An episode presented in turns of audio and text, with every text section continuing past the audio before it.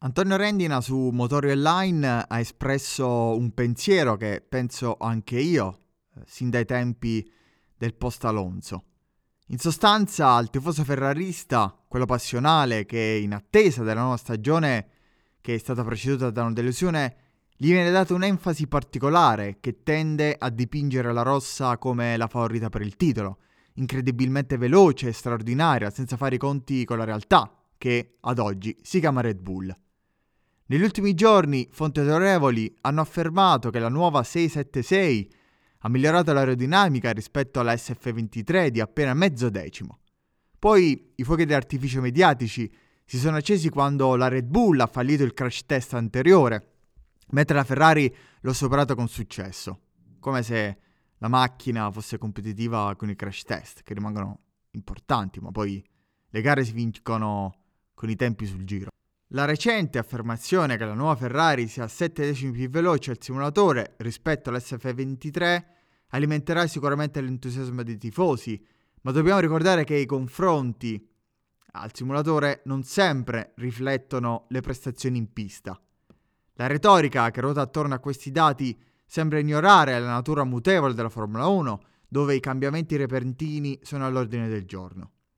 Questo modo di raccontare la Ferrari prestagionale con questo taglio trionfalistico, come anche dice Rendina su Motori Online, può risultare stancante per gli appassionati di Formula 1 e della Ferrari.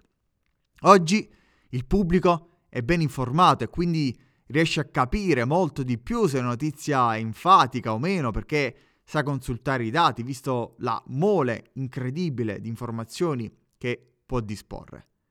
Sappiamo bene che le dichiarazioni di superiorità invernale possono essere fuorvianti e che giudicare le prestazioni delle auto prima di scendere in pista è spesso un esercizio inutile. E il clima entusiastico, eccessivo, lo avverte anche il profilo X di Roberto F1 che scrive su Formula1.it. Nel tweet scrive siamo il paese dei campioni d'agosto nel calcio e dei campioni d'inverno in Formula 1. Il problema è proprio questo la Formula 1 meriterebbe un giornalismo diverso dal calcio. Aggiunge facendo capire che la mancanza della percezione realtà che si ha oggi. Io credo che la Red Bull al termine della scorsa stagione, pur avendo mollato lo sviluppo, era in grado di infliggere un secondo in gara a tutti.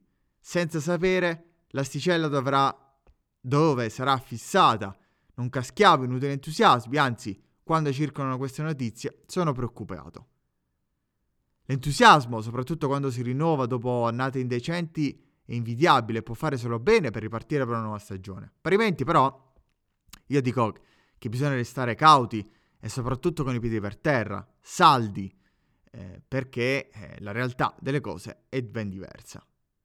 Il gap con Red Bull resta ampio e sarà arduo competervi anche nel 2024. Come dice Rendina su Motore Online, aspettiamo che le macchine scendino almeno in pista. Io ho finito qui, io sono Stefano e questo è Formula Talk, il podcast che parla di Formula 1 fatto da appassionato per appassionati. Vi ringrazio per essere arrivati sin qui e vi rinnovo l'appuntamento ad un prossimo video. Ciao!